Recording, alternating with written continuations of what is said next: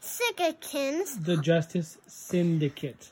the Justice Citizen, the Justice Citizens, Mhm. they are villains, and they stole But some stuff. they're good guys. No, they're villains. Um, but they stole some stuff from the Batcave, so they are definitely villains. They're villains. I know. Wow.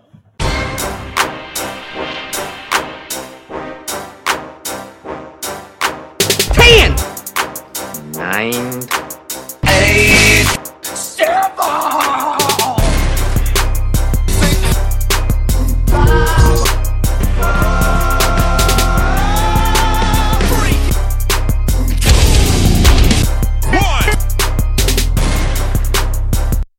Hello, and welcome to the We Rank Things podcast, a podcast where two lifelong friends reveal and discuss their personal top 10 rankings for various subjects.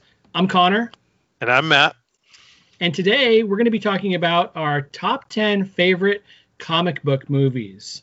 But first, Matt, what are you drinking? Uh, tonight I went with something mainstream and lame, but that I can drink a ton of. I'm drinking some Heineken. Little slightly skunky tasting beer. It's just it's all that I need right now. Something There simple. you go. How about Yeah. you? What are you drinking?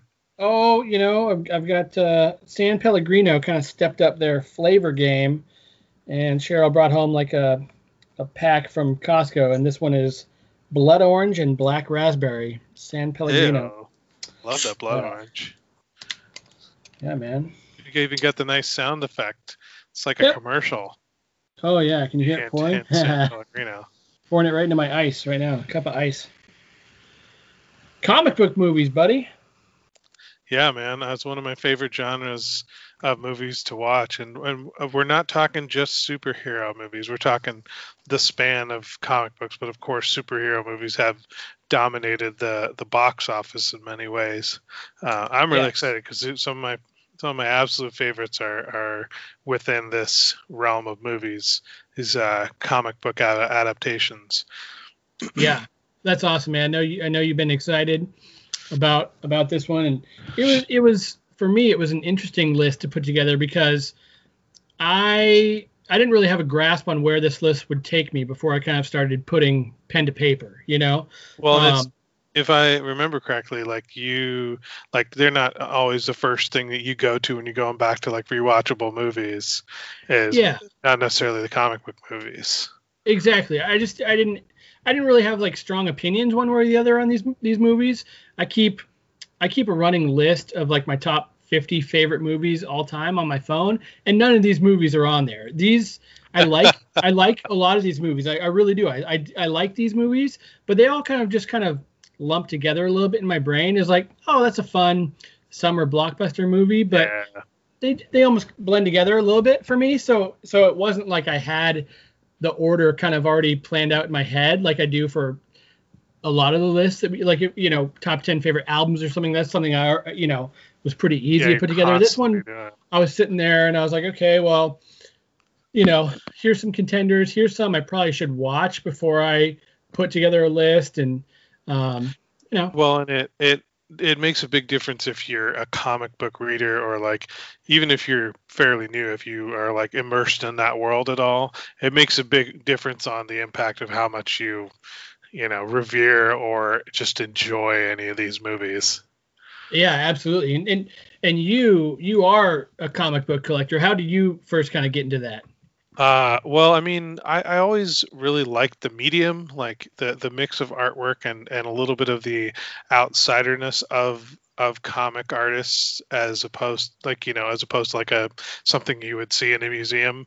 Although nowadays there are museum exhibits and and i've been to some where it's like the history of comic book which is pretty great but um, it was always a little pedestrian for me and like i had some favorite characters and i kind of get things here and there um, but i actually just kind of rekindled my comic book love a few years back and then uh, you know there was things i'd always had these dreams of collecting more or just having the time or the the access to you know, going to different comic shops and rooting out my favorite stuff and finally making my collection what I've always kind of wanted to be. Um, but it was largely superhero comics and a few graphic novels and um, what they call trade paperbacks or collected editions of single issues um, that kind of made a balance between the big main superhero characters and the bang zap pow sort of stuff and then on the other side there's a little flavor of the um, dramatic and and uh, very different and totally non superhero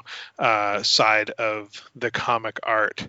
Things like Preacher and uh, Y the Last Man and uh, many many other saga uh, paper girls. Those things that are just it, it's just stories that are really well written put into comic form and so.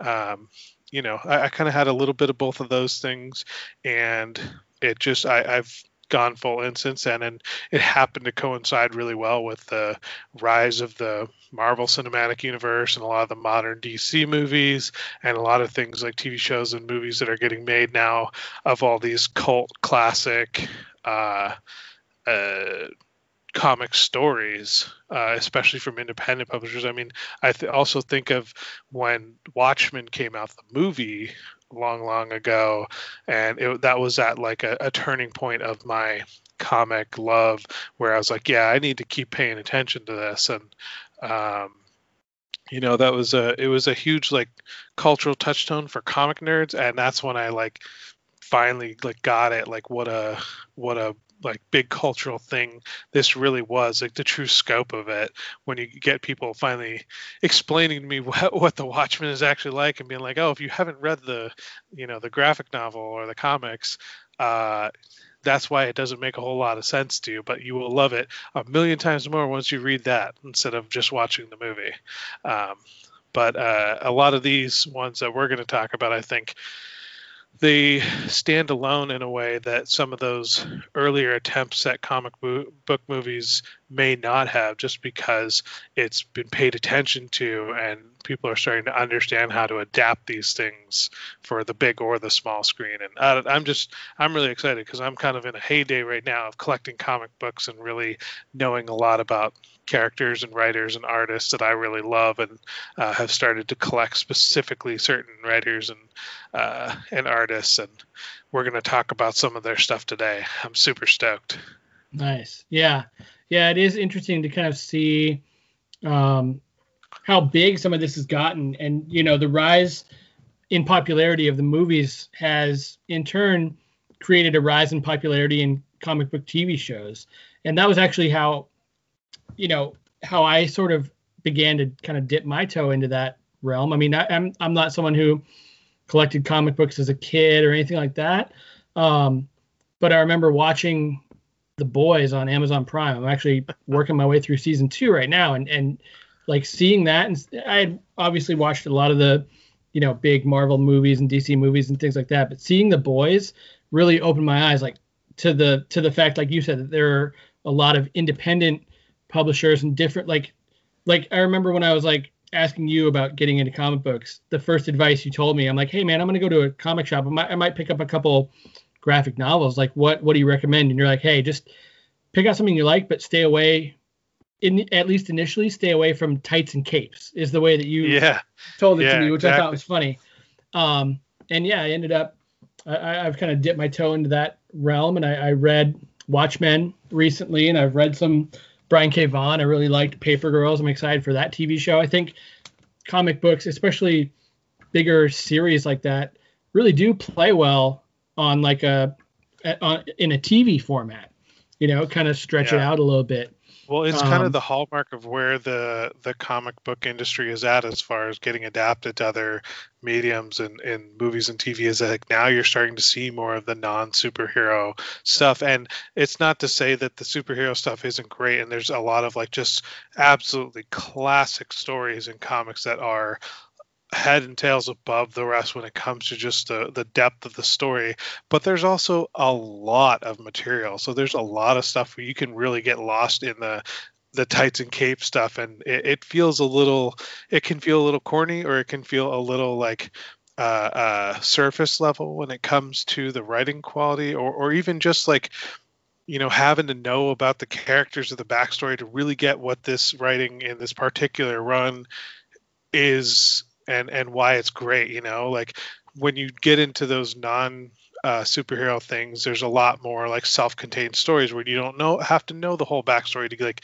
get the joke or like know the whole uh, history of a couple characters and their interactions to know that like what's happening in these scenes is actually a huge deal. It's never happened to Wolverine before or whatever. You know what I mean? Right. So, um, but it's just so great that like uh, movies and TV productions finally caught up with the depth of the comic book industry, and you're seeing all these things that would otherwise probably seem uh, seem obscure, but now they're like award-winning TV shows, or, or they're like repeat uh, season TV shows like The Boys, or I think Umbrella Academy just uh, got on the Mhm. Netflix and stuff. Yeah, and, yeah. Um, Watchmen on HBO, kind of the Watchmen on HBO is a That was amazing. hit, and um, and that's even just an expansion on a on a universe, but it's it's done so well in and of itself that you can watch that without knowing the backstory.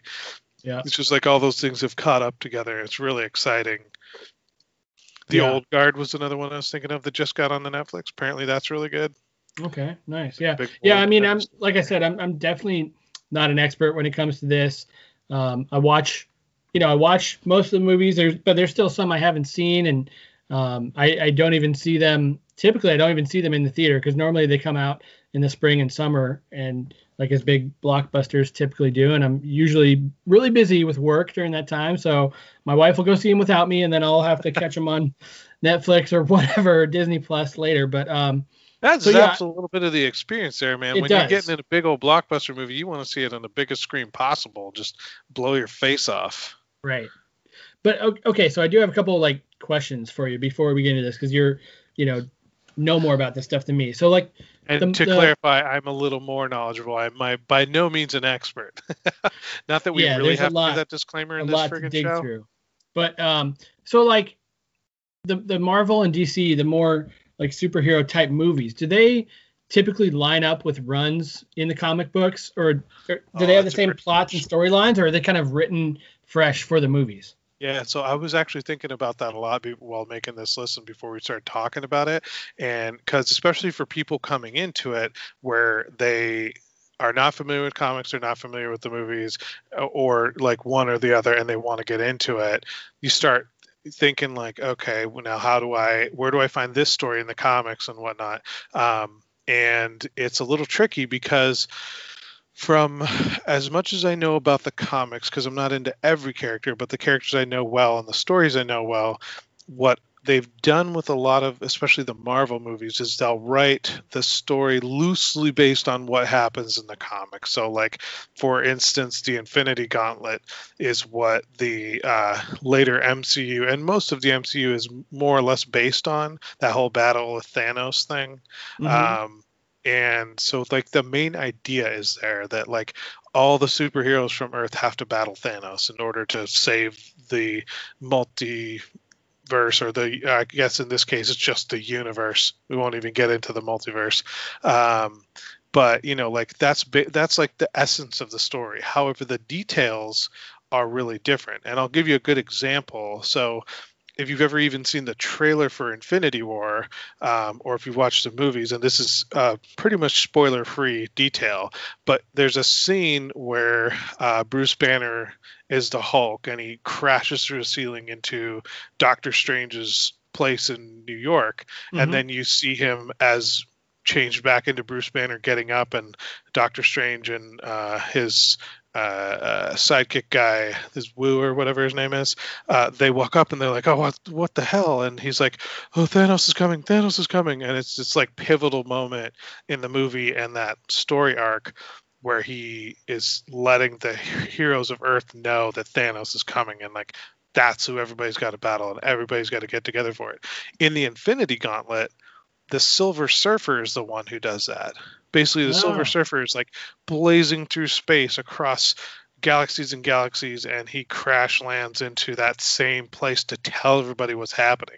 So the it's basically the, it's in a way the same exact event that happens but a totally different character because um, you know like the silver surfer's not involved in any of that. He's not even in the mcu um, but basically what that uh, signifies is like they'll write the story and they'll have a lot of the same moments, but you know, especially when they can't use the same character, they'll pay homage to it by just twisting a little or tweaking a little in certain ways, and they'll do that right down to like a one line, like a famous line from the comic. It may not be delivered from the same character, but it's in a similar instance, and comic book fans be like, oh, oh, you gave that line to that person, and oh, it actually works because of you know the situation, and so that is typically how I've seen the movies go for for the comic storylines that I know.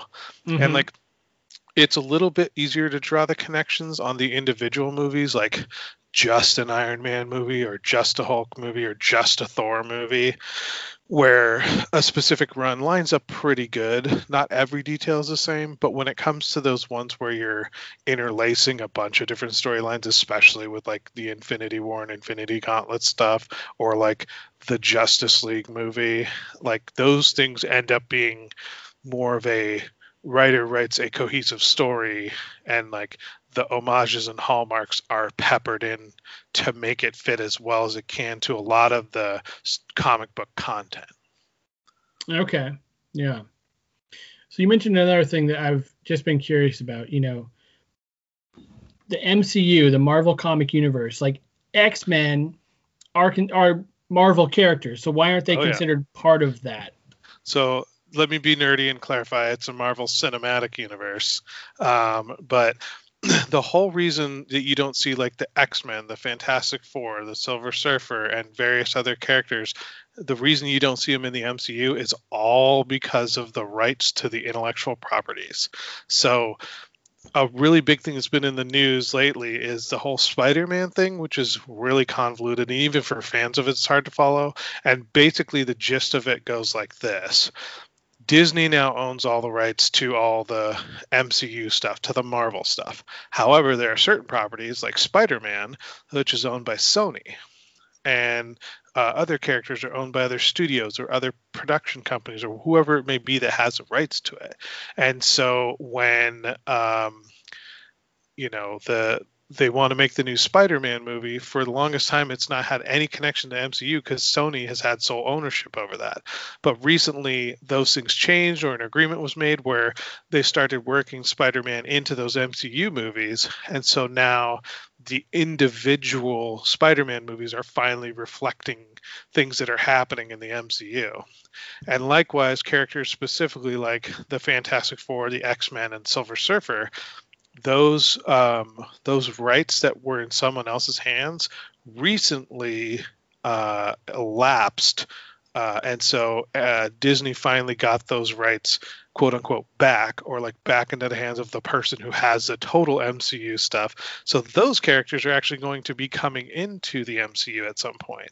At least it's he- heavily speculated. I mean, it's pretty much a foregone conclusion that they will. It's just a matter of like when they'll be able to work them in, and my favorite character is the Hulk, and that's been one of the biggest uh, issues with the MCU is the fact that like because of the way the rights have been structured over the years, they could do individual Hulk movies, uh, but they couldn't work them uh, or sorry, a, a, previous studio could do in, individual Hulk movies, but the Marvel studios under Disney couldn't do individual Hulk movies mm. because of the rights issues. However, there's like a loophole where they could do plenty of Hulk shit in the Avengers movies. So that's why he's still in there. Uh, it's like this weird little like uh, asterisk to the to the rights and stuff. Um, but apparently that also is reverting at some point soon, where Marvel and D- under Disney's umbrella will finally have the opportunity to be able to do that. But they've gotten so far into the MCU with Hulk as he is that there's no telling if they'll ever, ever actually make an individual Hulk movie. Yeah. Okay. Yeah, that's that sounds pretty convoluted, but oh, yeah. um, one thing, and we've talked about this a little bit um, on our own, but one thing I, as I've kind of like I said, dip my toe into the the comic book world. One thing I've always kind of thought was cool is that it's very, in terms of the the medium, it's very unique in that like, you know, these characters exist, but different authors and different artists kind of, you know, do different projects, and so there's it's not like you know J.K. Rowling writing Harry Potter, and she's the only person who writes Harry Potter. It's almost like yeah. like fan fiction in a way where it's like and literally sometimes is like someone grew up being a fan of someone and then they get a write on that comic book you know what i mean like Yeah. it's just oh it's no, just really you unique totally hit on way something there with like the the way that writing works on comic books, especially those really popular characters. Like somebody may have started the character, but then you know people in succession after that write runs of that character. So you have Yeah. Hallmark events and certain eras of that character for different writers. And it's funny when you get to know that a little bit and you watch some of the movies and you'll see like in x-men you'll see a chris claremont version of the x-men but then you'll see other scenes where it's like totally something different or an interpretation of the people writing the film. Uh, you'll see uh, you know like a, a hulk thing where it's totally like the smart hulk is totally a peter david thing. He's one of the most well-known writers on any hulk run. But then you'll see stuff later on that's kind of from uh, this guy jason aaron did a run on the hulk way way later on in like i think he did it in the 90s and that uh, made its way into i think the uh, second Hulk movie, The Incredible Hulk with Edward Norton, and you know, like totally different versions of the story, but still kind of telling the same thing. Like Hulk Yeah. is still the big green rage monster, but it's it's different takes on it with different details that are very distinct. And you'll get that with Iron Man, you'll get that with Batman. Batman is another great one to see all those different versions.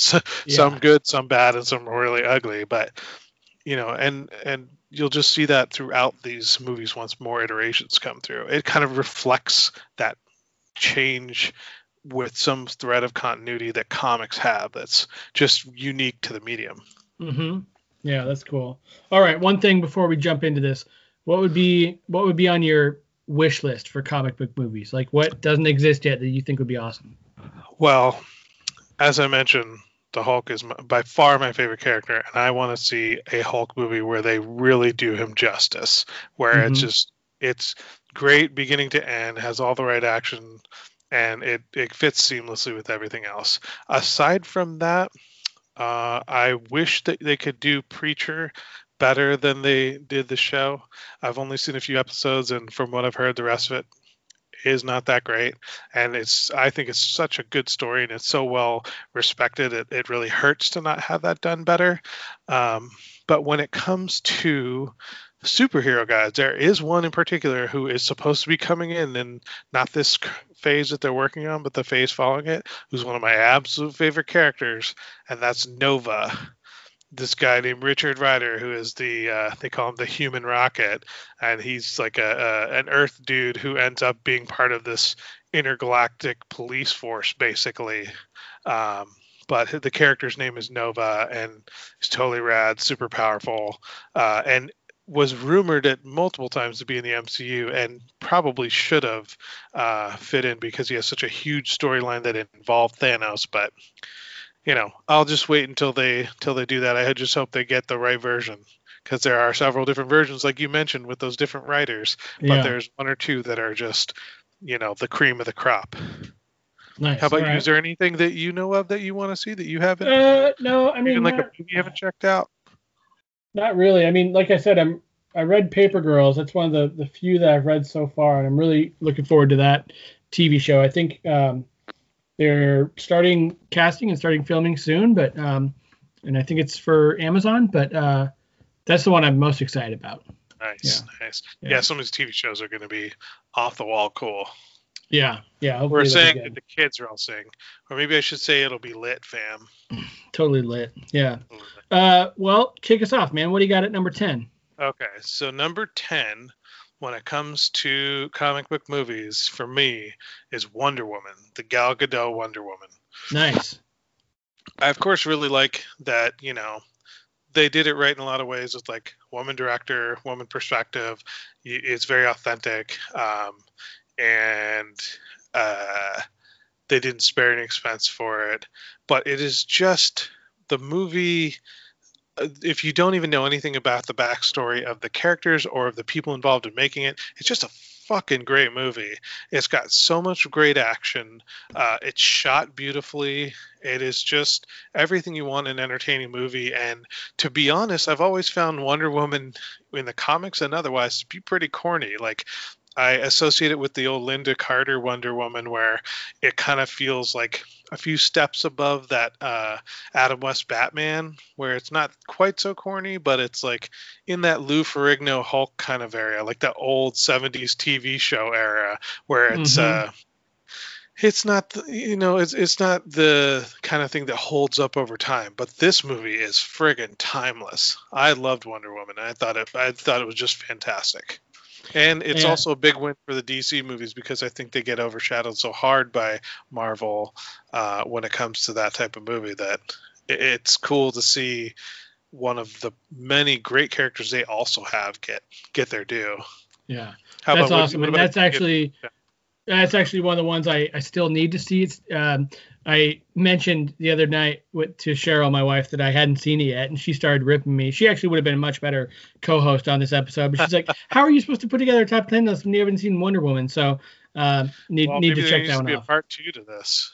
Yeah, yeah. Well, in lieu of that, what did you pick for number ten? I put V for Vendetta for number Hmm. ten. Um, Oh yeah. this is one you know I've, I've only seen it once it was a while ago it was at um, nathan Rody's house he's going to listen to this podcast so uh, shout out to the show. nathan yep and Allie. and um, you know but i really liked it um, i love natalie portman first of all and i just loved the anarchist feel to it of like people rising up to take down a fascist dictatorship so yeah, um, you can't go wrong yeah. with that storyline. yeah, it was it was really cool. I have the book. I haven't read it yet, but uh, That's an. Alan Moore book, isn't it? It is, yeah. Watch- Yeah, Yep. that's one of those hallmarks of the quote unquote non superhero uh, comic stories where you just have great writing. It, it doesn't have anything to do with that like tights and and uh, capes kind of stuff, and it just shows how comics are such a great delivery for good storytelling and art. hmm Yeah, no doubt. So, would you where'd you go from there when you started with V from Vendetta? What'd you hit with number nine? I, I I went a little off the board again. I mean, uh, I went Scott Pilgrim versus the World. Ah, interesting. I hated that Yeah. movie. You did? That's funny. I um I read the comic too, so it didn't. I didn't get any like influence from that, but just you did read the comic or you didn't? No, I didn't. Okay. not. Yeah, I obviously haven't either, but I mean, just very different from most of the other movies I considered in that it's obviously a lot lighter and sillier in tone, but I just True, thought, you know, it was a funny concept. Like in order to, you know, date this girl, you have to battle her seven exes. Um, great music throughout. There, you know, music plays a huge role. It's true. like the guys in the band. Um, really good casting. My, I'm, I'm, I'm a big Michael Cera fan, and he was awesome in this movie. And Audrey Plaza, Aubrey Plaza was in it before Parks and Rec. Um, Anna Kendrick, Chris Evans, Jason Schwartzman. So um, yeah, it does have quite the cast to it. I have to it's say, got some like, like, good lines. It's got some. It's it's funny. It's unique. Um, and yeah, it's uh, well, I'll I'll give it to you that it is unique, and I do love me some Aubrey Plaza, and I thought she was actually like the one sort of shining star for my taste in that movie. But overall, it just like I think that I had a, issues with Michael Cera's delivery and like a little bit of the corniness of his character, and I'm kind of mad at myself for not getting past that a little to try to enjoy the rest of the movie, but it totally turned me off. But it Yeah. is a very unique story, and it's another one where it's like it's not your average superhero story. It's it's a little bit more prescient for teenagers too. Uh, you know, it's just very much a, a different choice uh, Yeah. when you think of surface level understanding of comics. yeah. What'd you What'd you go with for number number nine? So number nine, I went with Alien versus Predator. Nice. uh, which they and I didn't even realize what a history they have of aliens and predators in the comic book medium. But that's they've got quite the quite the backlog of, of material there. One interesting little side note is that Marvel just got the rights to Aliens, and they're about to get. I think they also got the rights to Predator.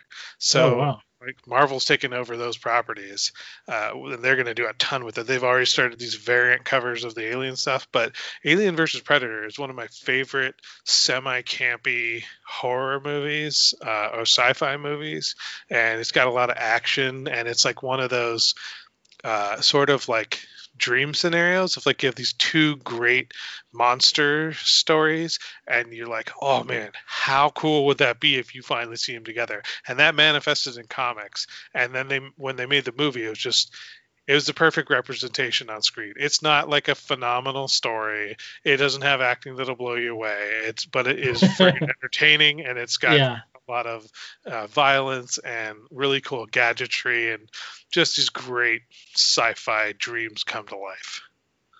Yeah, that's awesome. Yeah, that's that's definitely unique in that both those existed as movies, and then someone made a comic book combining the movies, and then they made a movie about the comic book. You know? Yeah, and getting yeah. a little meta. Yeah, absolutely. Yeah.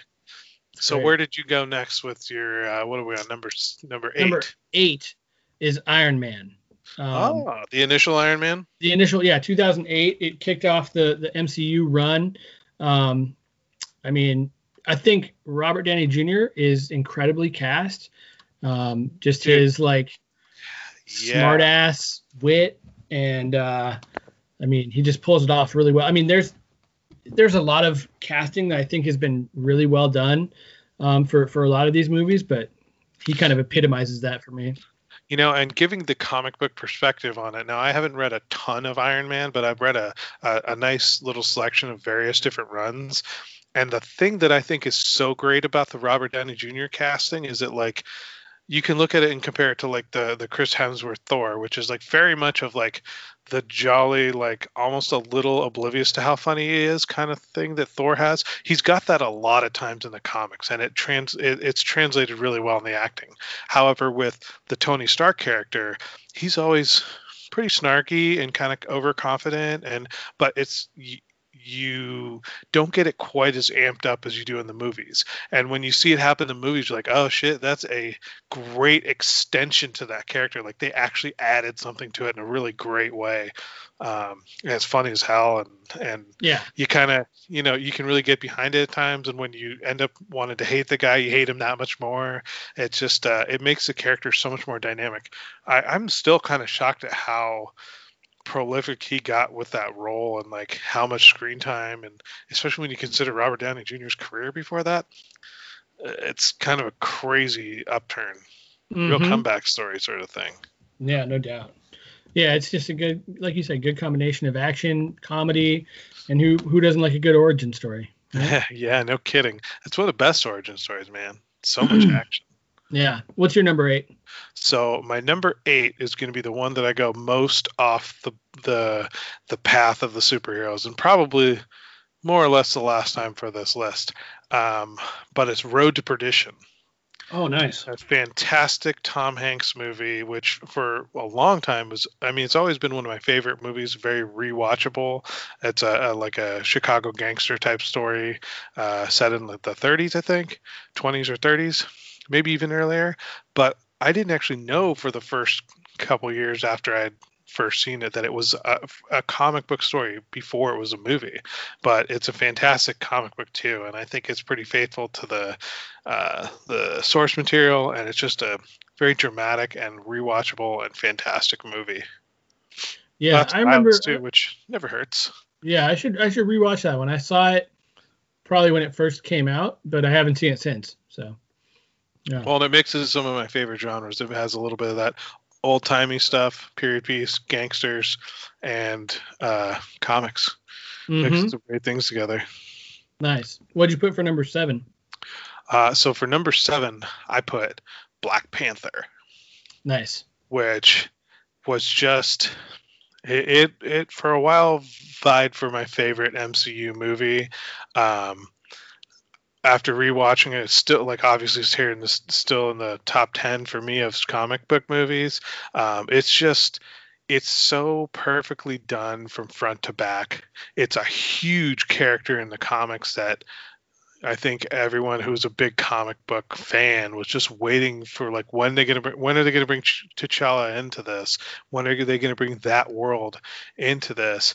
And of course, you also have the angle of folks who are like, let's see some representation, let's see some people of color, and they went hundred percent. And obviously, it's not going to redeem for for not having uh, diversity in in previous things, but it's such a great entrance, and it really not only does it bring uh, all these characters together, but it brings fandoms together and beyond like the social thing where where you have people of color uh, more like brought into the fandom and embraced in such a great way, uh, who have always been there. It's not like they haven't been there, but uh, it really makes more cohesion for the fan base because regardless of who you are when you're reading comics like comic book readers tend to have all these different tastes that that are not always brought together.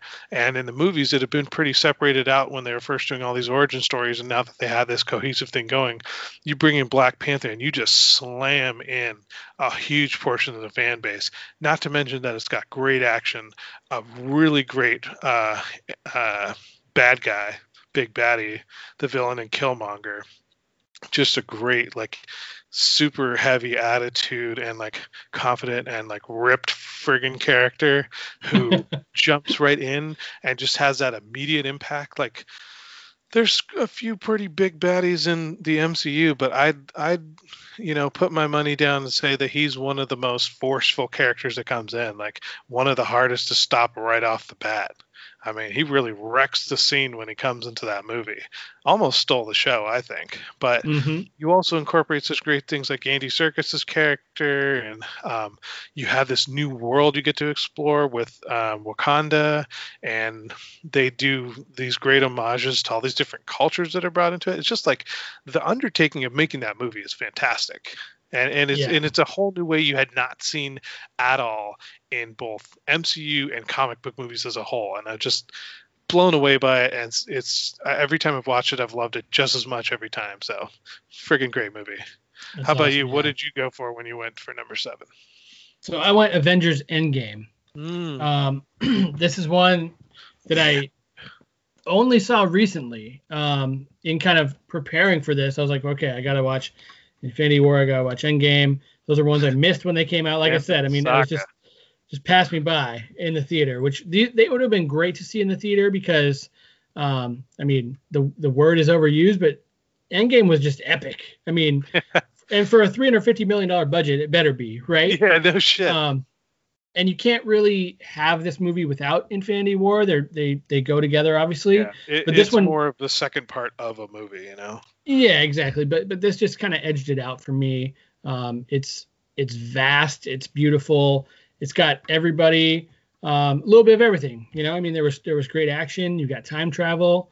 You got Fat Thor. Yeah. Um, yeah, dude. so They literally put everything from the MCU into one movie. I still can't get over how like I think that most people were like, one way or another, this shit's gonna fail. There's no way you can pack everything into that movie. And granted, you have a lot of lead into it with Infinity War, so you don't have everything, everything, but they get pretty close to the friggin' kitchen sink, man. They got Yeah. friggin' everything in there. Exactly. Yeah. So, I mean, just in terms of, I mean, an entertaining three hours, it was definitely that. Um, Now, I thought it was interesting that it kept me engaged for that whole three hours. Did you feel the same way too? yeah, yeah, and and and that says a lot because I've got you know, uh, a lacking attention span. I guess is putting it nicely. you know, some people are some people are focused like a laser. I'm more like a disco ball. uh, Well, but yeah, speaking, speaking of disco balls, what's your number six? number six, Useless Teenage Transition. Mutant Ninja Turtles. Dude, get out of here. What's your number The six? original live action? Yeah. That was my number six too. Yes, dude. This has never happened in the history of our podcast. I was, I was The same answer for the same number. That- That's awesome. Well, we had The Exorcist number one for horror movies, Oh, I That's- guess we did do but, that. So and we had Tom a little Segura. surprising, a little more surprising coincidence. Yeah. But give me your give me your reason for that. Okay. Um, I mean, straight up nostalgia. First of all, I mean, Um, but it holds up. I mean, I, this is this is obviously the movie on here that I've watched the most, just because it's the oldest, and I watched it so much when I was a kid. But the the one of the coolest things I think about this movie is that there's not a lot of CGI. The turtles and Splinter and Shredder were costumes made by Jim Henson's Creature Shop. Mhm. Um, and so it still looks really cool. Like even though it came out in 1990, you can watch it now and it doesn't look like old cheesy, you know, because because of the costume. I think. Um, but you know, like we talked about in the TV episode, because you put Ninja Turtles in the TV episode, oh yeah. they were they were my favorite characters growing up more than you know He-Man or GI Joe or Ghostbusters or anything anything else. They were my favorite. This was probably in 1990. I mean, I was um, eight years old, so this this it was a perfect time, like we said, and it just Oh yeah. probably the first movie I Perfect for remember the age. begging my parents to take me to go see. You know? I can still remember the movie theater that I went to see it in with my dad and one of his friends. I think it was one of those things where he wanted to like go have a beer with his buddy, and he's like, "Ah, crap, I got to do something with my son tonight."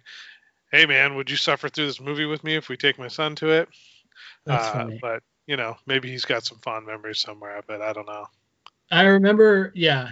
It, and fun fact, I, I looked this up because I was doing a little IMDbing b- before we started recording. But the guy who directed this movie is named Steve Barron, and this was the first movie he directed. Get out of Uh, here, really? But he he directed like 60 music videos before that in the 80s. He did No kidding. Africa by Toto. He did a ton of your guy, Bryan Adams. He did some Madonna. He did Michael Jackson, Fleetwood Mac, Kenny Loggins. He did he did the iconic a-ha video for Take on Me. Out of here. And then well, he you did, know that and then he did explains a lot. this movie, and then he did Coneheads after that. well, that actually explains a lot because I think that one of the things that I that makes me love this movie so much is that it's going to be campy no matter what. Like you can't have a movie with Teenage Mutant Ninja Turtles right. and not have some of that element and like you if you're making one of those movies, you're walking a very tight rope between like believable or, or like you know I forget what the phrase is, but it's like a suspension of di- of disbelief or whatever, Mhm. uh, and between that and like totally cheesy and dumb, and like they went in a direction that like avoided being sort of like a reluctantly cult classic film or like a so bad it's good film because they got somebody who like shoots music videos in such a cinematic way. Like the videos you're tell you're talking about there, those are not like your average music videos. They stand out in a certain way, and that probably is why it looks and feels the way it does. Not to mention, like you said, the animatronics and the and the costumes and stuff were like state of the art, and they're like, I think they put all the effort in because they're like, we got to make this work somehow and like make it stand some test of some time to Yeah. really make our money off of this thing. And man, it's uh, yeah, it's a great movie, and nostalgia for me is through the roof. Like I mentioned before, I love the Ninja Turtles. It was huge for me when I was a kid. Yeah. Uh, literally every time I see the New Line Cinema logo, no matter what movie it is, the theme song to the original Ninja Turtles movie is playing in my head uh, when it's coming up. I, I mean, I that's what I think of immediately. yeah, exactly. For sure. Plus, you got Casey Jones and Casey Raphael Jones, yeah. crying in a bathtub. There's so many great things. we could do a whole episode just on our 10 favorite Ninja Turtles moments. Oh, At yeah, least I could. one. What's your number five? Number five, Deadpool. Awesome. And I know it's it's kind of a uh, especially with comic book readers, it is uh, not a popular opinion to be a fan of Deadpool, and a lot of people will be like, you can't be a fan of Deadpool because he's such a, a goofy character, and and it's like everybody just loves him now because Deadpool's cool. It's like it's not cool to like Deadpool, but that first movie is friggin' flawless. Not only does it have a great uh, structure to it, a good story, it makes you feel a little something, and it's also balls to the wall hilarious. I mean, Yeah.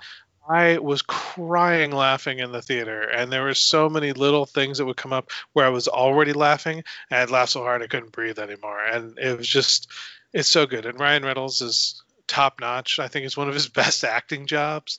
Uh, I mean, you got to be into his style of like just a little bit of corny wittiness, uh, but it just works so well. It's like, and Deadpool is like the character he was born to play, you know, and. and and is evidenced by the fact that he wanted to do it so bad. He knew he was right for it, and he's put so much of his own money into that franchise.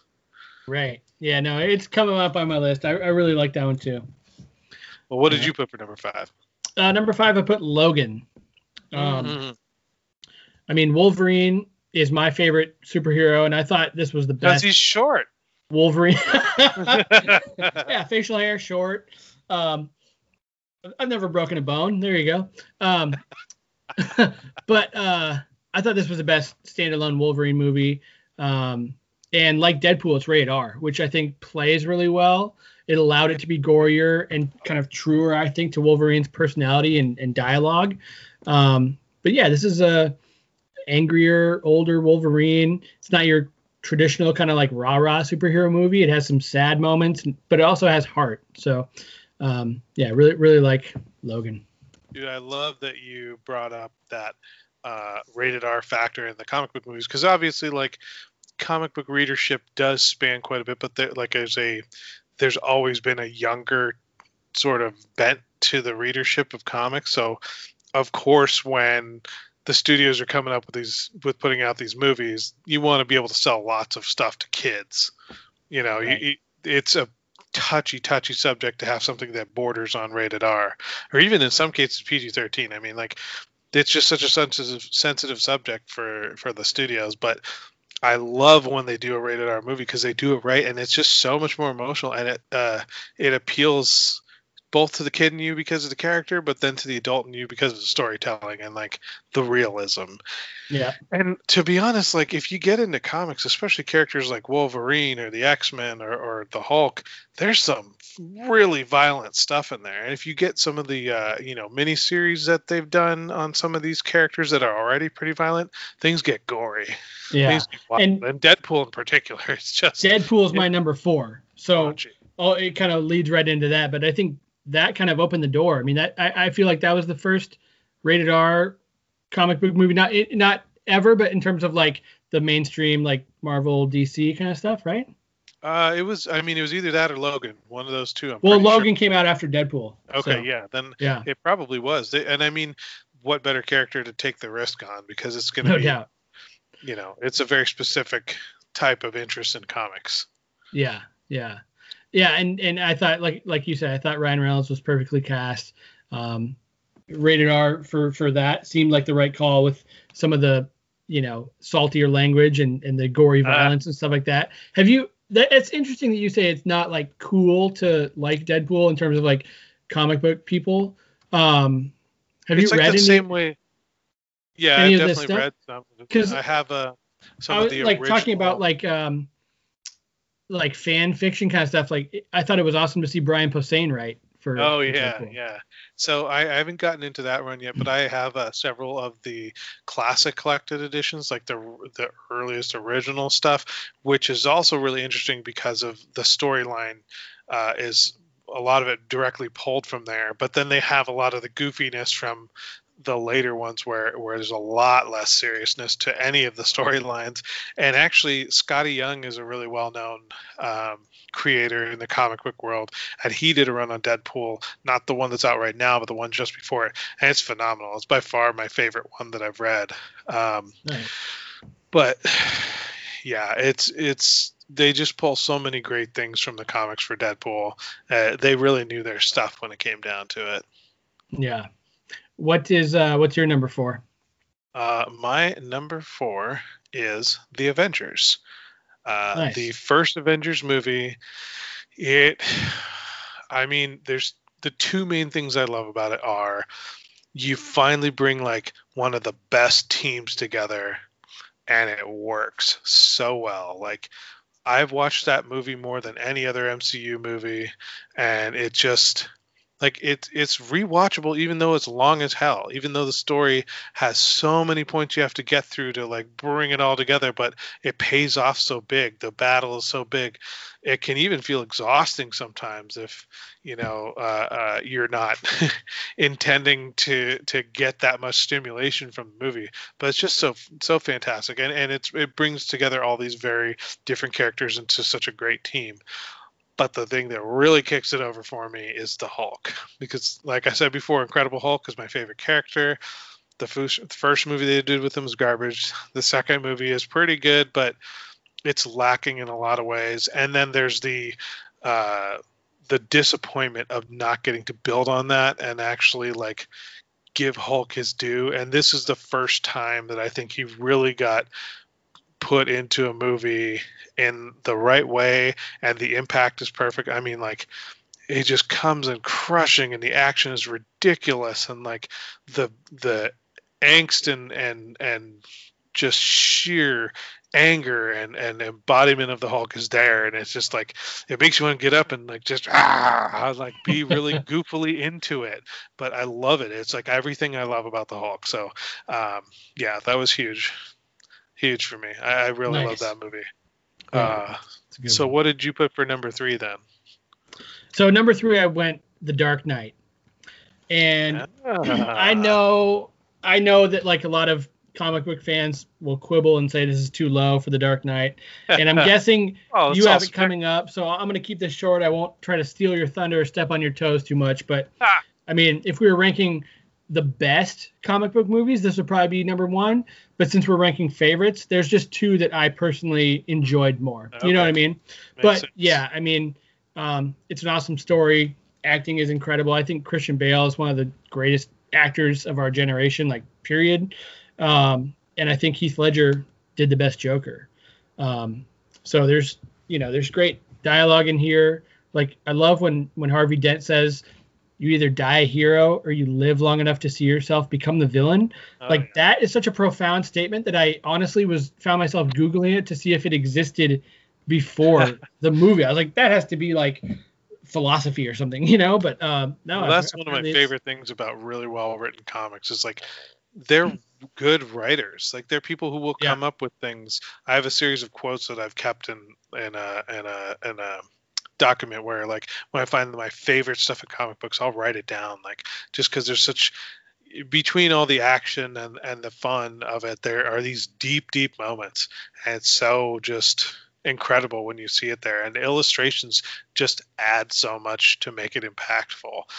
And i love when that translates to the screen Yeah. uh, and I, I love that you bring this up too because the jo- you I realized I didn't really answer your question about Deadpool not being cool. The Joker has kind of a bit of that too. You see too, way too many guys at cons dress up the, as the Joker, Right. uh, but um, I think that it's just one of those things where I think most people go through a phase where like it's not cool to like the Joker, it's not cool to like Deadpool, it's not cool to like the Misfits, it's not cool to be into Led Zeppelin. Like there's all these things that are actually really friggin' cool and really fucking great, but you know there's a commercialism aspect to where people have made too many shirts and too many mugs and too many you know baby blankets and shit with these characters things like that. Sort of like it feels like for a lot of people that has devalued the character or the authenticity. Mhm. and i totally get that. But i think when you have a movie that's as good as some of these ones we're talking about it brings you right back. Yeah, yeah. Um, the other other thing I'll add is just um, the Batmobile looks so cool in this movie, and the yeah what do they the, call like, it? like the crusher or the roller or the the tumbler? Isn't that what they call it? Uh, I can't remember what they call it, yeah it but I just know it looks cool, and that that the like chase scene where they're going through like the tunnel, um, that was filmed in Chicago, and our friend Fernando drove me through there at like three in the morning one night. uh, nice. several years ago. And it was like we like dip down into there, and he goes, "Hey, this is where they filmed uh, the Dark Knight." And then he, we were just like blazing through there, like like we were in the Batmobile, but it was a, you know, like a burgundy Honda Accord or something. I don't know. but yeah, that's solid great. movie. Yeah. Well, uh, if we're talking solid movies, my number three is one of my favorite movies overall. but and again we're gonna we're gonna go Hulk on this thing. It's Thor Ragnarok. Oh, nice. Yeah, that uh, that one is just really fun. dude and i watched it recently and it is so psychedelic and off the wall and it's one of those things where like in a lot of ways you could have done it it would have been ridiculous and not paid off but they went so ridiculous with it that i think it does justice not only to the movie to the storyline to the characters and most specifically to the hulk and they just went so big and grandiose and over the top with it that it all worked. And it's it's crazy entertaining.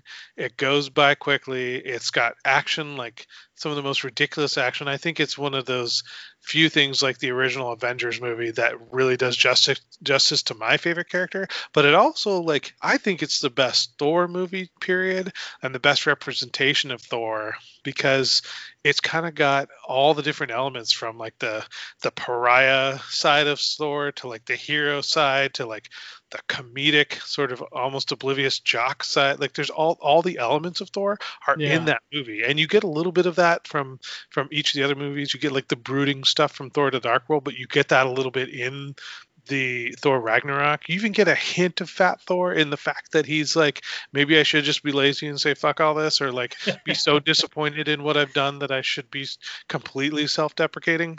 But it's just fantastic. It's such a friggin' fun movie.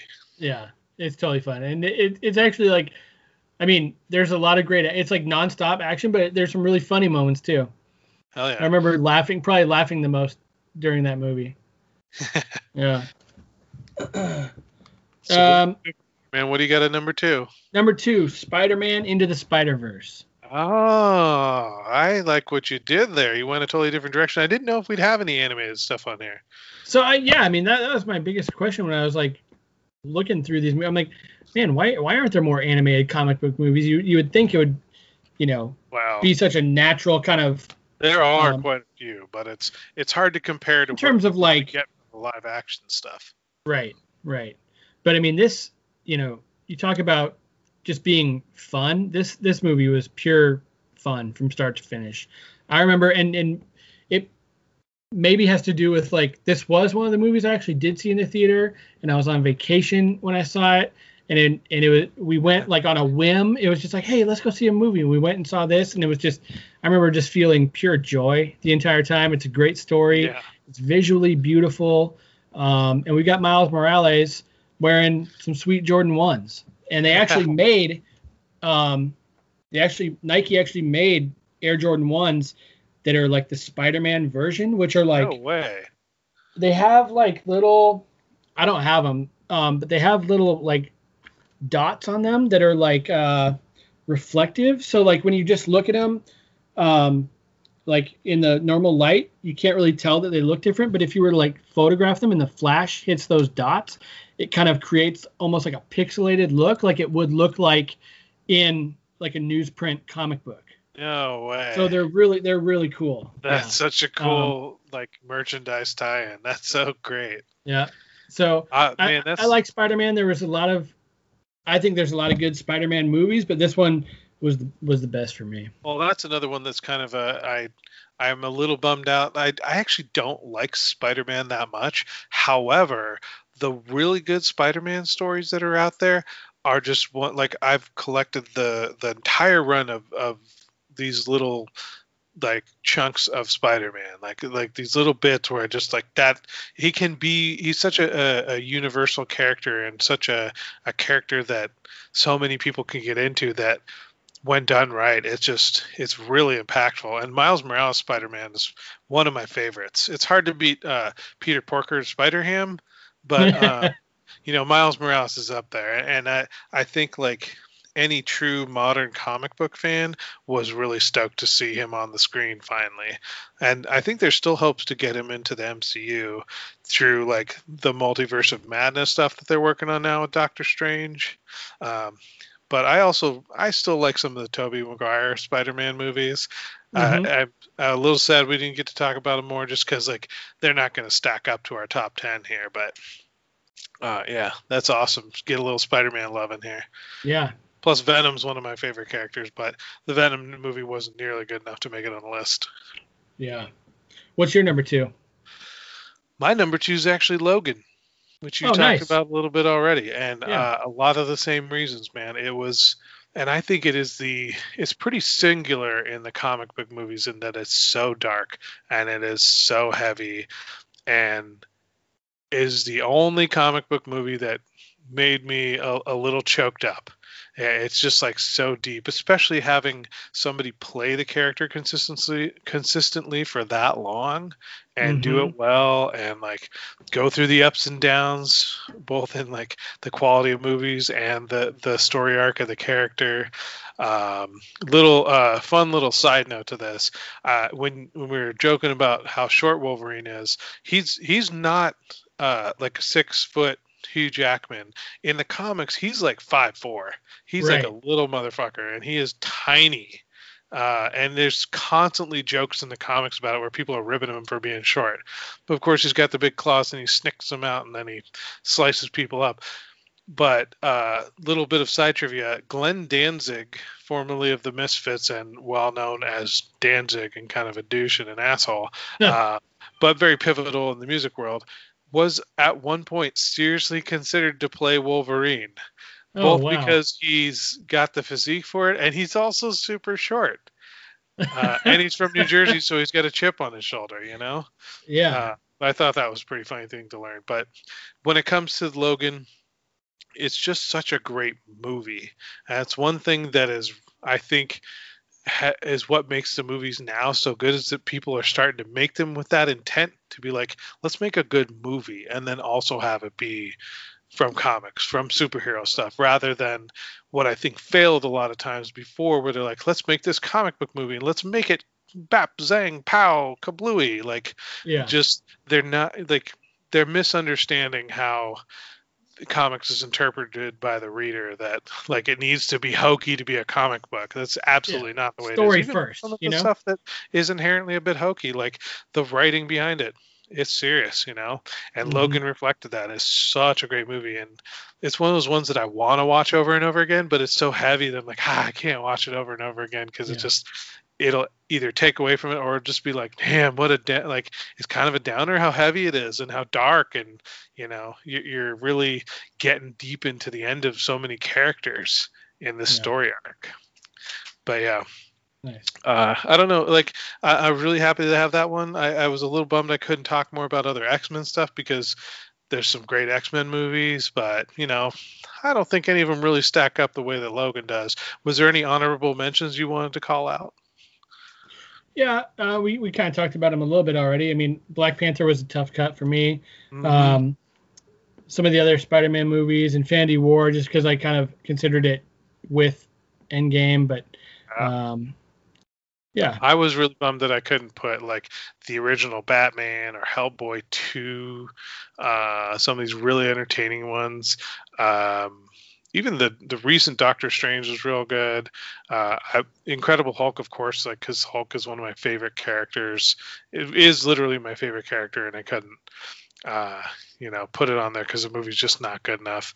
Uh, the one that I think most people would find uh, goes against popular opinion is I liked Man of Steel, the Superman movie with uh, Henry Cavill, oh yeah, just the Superman movie. I thought Yeah. like it's it's really long and really dark and over dramatic, and it's a Christopher Nolan movie. So what do you expect? But I enjoyed it, man. I thought it was pretty great.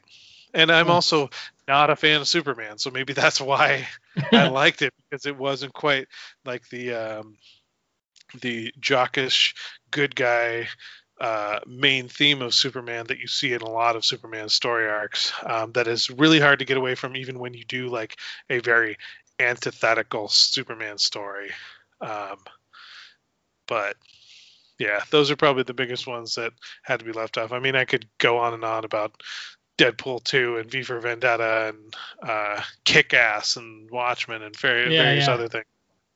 Um, really, there was a fine line between like what was honorable mention and what really just goes above and beyond. And it sucks not to have Infinity and Endgame on there, but when it comes to MCU, I got to take like the cream of the crop. There you go.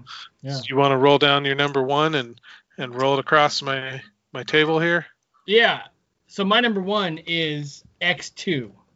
Really? Yeah. So Very unpopular opinion. I know, I know. I mean, I don't think many people would have his number one. I just think, I mean, X Men are my kind of favorite crew when it comes to superhero comic books, and I, this movie is just awesome. I mean, it's basically like, you know, uh, uh, I like the aspect that it's where it's almost like a civil war between the mutants and the government. Um, you know, you've got some awesome scenes of like when Magneto gets out of his plastic cell that he's imprisoned in, and uh, cool storyline Wolverine learning about his past, and um, yeah, just really like uh, just extremely watchable. You know, it's it's nonstop from from front to back, and um, focuses on my my favorite characters, and it's what I think is the best X Men movie. So Hey Yeah. man, you can't get away from that. And I think like a lot of my list uh, is very much like that in that it's you know, it's just what I like. It, it it may not be the most uh, popular opinion, or it may not be technically the best movie, uh, like as far as things like cinematography go. But you know, it, it's it's got a lot of action. It's rad. yeah, and that, I mean at the end of the day, it's all entertainment. So uh, Oh, yeah. yeah, it's all about it's all about fun. Uh, it's a fun Well, one. speaking of fun, uh, there's there's not as much fun in my number one. It's a lot more serious. Some might even say, "Why so serious?" like what I did there. I see Uh, what you my did. number one Yes. is The Dark Knight. Yeah. I uh, have a distinct memory of the first time that I watched it at home when I bought a brand new TV and a brand new. I think it's when the PS3 came out, and it was just like the the intro shot where they're zooming in on that building in Chicago it's just so bright and so crystal clear and just so it set the tone for an incredibly epic movie and the performances didn't disappoint heath ledger in my opinion is heads and tail like just so much higher in performance level than any other joker. Even the recent joaquin phoenix joker which i thought was fantastic it just it didn't have the gravitas that the heath ledger joker did. And batman's an interesting character for me because there's a lot of material just like superman or captain america or many of these other characters black panther iron man. They've got so much material that it can be hard to get into and there's also a lot of runs where unless you're a really big fan of the character like you're not really going to get into. And i see that with the hulk is in like there's plenty of hulk storylines where i'm like do not bother re- reading this if you're not a big friggin hulk fan like i am because you're going to be like next. Uh, but i love that what they did with the dark knight and with the christopher nolan trilogy of batman movies dug into some of like the darkest versions of the dark knight and it allowed christian bale to just get crazy with it and just be real in internally conflicted and do his crazy method type acting in a superhero setting and i think it was the turning point for superhero movies to be able to be serious Yeah, that's a Like- good point. like you look at a lot of stuff before and a lot of stuff after and they made serious work and so many more people started to really catch on to it and like like invest in the writing of superhero movies because they should be just as good as any other movie and respected and i feel like it, it set the bar for a lot of that and like we said before heath ledger um, christian bale uh, aaron whatever his name is i always forget that plays two-face and even Yeah. maggie gyllenhaal had some really great performances uh, and just all around everything to the movie is great and the action is great and it's just so dark. It's so great. It reflects some of my favorite runs of batman because i only have like actually bought and, and kept or collected very specific runs because i like how dark and how serious they are and how well written and it just reflects all the best things i think about batman. It's like the opposite of like the adam west or the michael keaton batmans where they don't go campy. They go all serious. They don't they don't blend it they don't Yeah. mix it up and i think that's actually to the credit of like the michael keaton batman the tim burton batman at least the first one and maybe the second one too is they went all campy you know like they didn't try to make it too serious they kept it within its lane and i think this movie did that in the opposite way so for me that's why it's number one Nice. Yeah. with that i'll Great finish list. a beer Yeah, man. Oh, I was so happy to talk about this. I mean, did you find anything new when you were getting into some of these movies that maybe we didn't talk about that was a big hit or like something you're you're going to go check out or maybe even one that you know is coming out that now you're really interested in when it comes out? so one of the one of the movies I watched um, leading up to this, like just because I had heard really good things that obviously I didn't end up putting on my list, but I, I checked it out from the library because it's not streaming anywhere. It was Old Boy, uh, like the 2000? Old The, Boy a comic? hmm Have you seen it? Yeah, I've- seen Old Boy. The original one? the rest of trilogy. Yeah, the original one Yeah, yeah. from Korea. yeah, yeah. So yeah, Comic. How about that? yeah, um, yeah. That was that was an interesting watch. Uh, You want to talk Um, about dark shit? Yeah, yeah, oh yeah. Um, and then and then one movie that I didn't realize was a comic. I, I guess it's very loosely based, but it's one of the the few like '80s comedies that I still need to actually watch. Is Weird Science Oh yeah, loosely? Yeah. I guess loosely That's based a on the deep cut. comic. there. Yeah, I personally, am, I'm, you know, I, I've never been very much of a DC fan overall, but there's a Black Adam movie that's going to be done with uh, The Rock, Dwayne Johnson, friend of the podcast, uh, as Yeah. the as the lead Black Adam, and uh, I just recently read a, a run of comics that introduced me to that character a little bit deeper, and I'm actually pretty excited. We'll see how this thing goes, but you know, Nice. let us know what you think is uh, your favorite comic book movies. What are you excited that's coming down the pipe? You want to see that Morbius? You want to see that Venom too? Like, give us a hit on the social media. We're on Twitter, right? yeah, uh, yeah. That's- We're on Twitter. You can send us an email and make sure it starts with "well, actually." Um, you can follow and uh, tapped at Metalocalypse if you're a beer drinker. There you go. And we'll see you in season three. We already have season three planned. We already have season four planned, and we can promise you that uh, season three and four won't take another year for us to record and get out there. We got we're we're on a better pace these days. We got we got things figured out.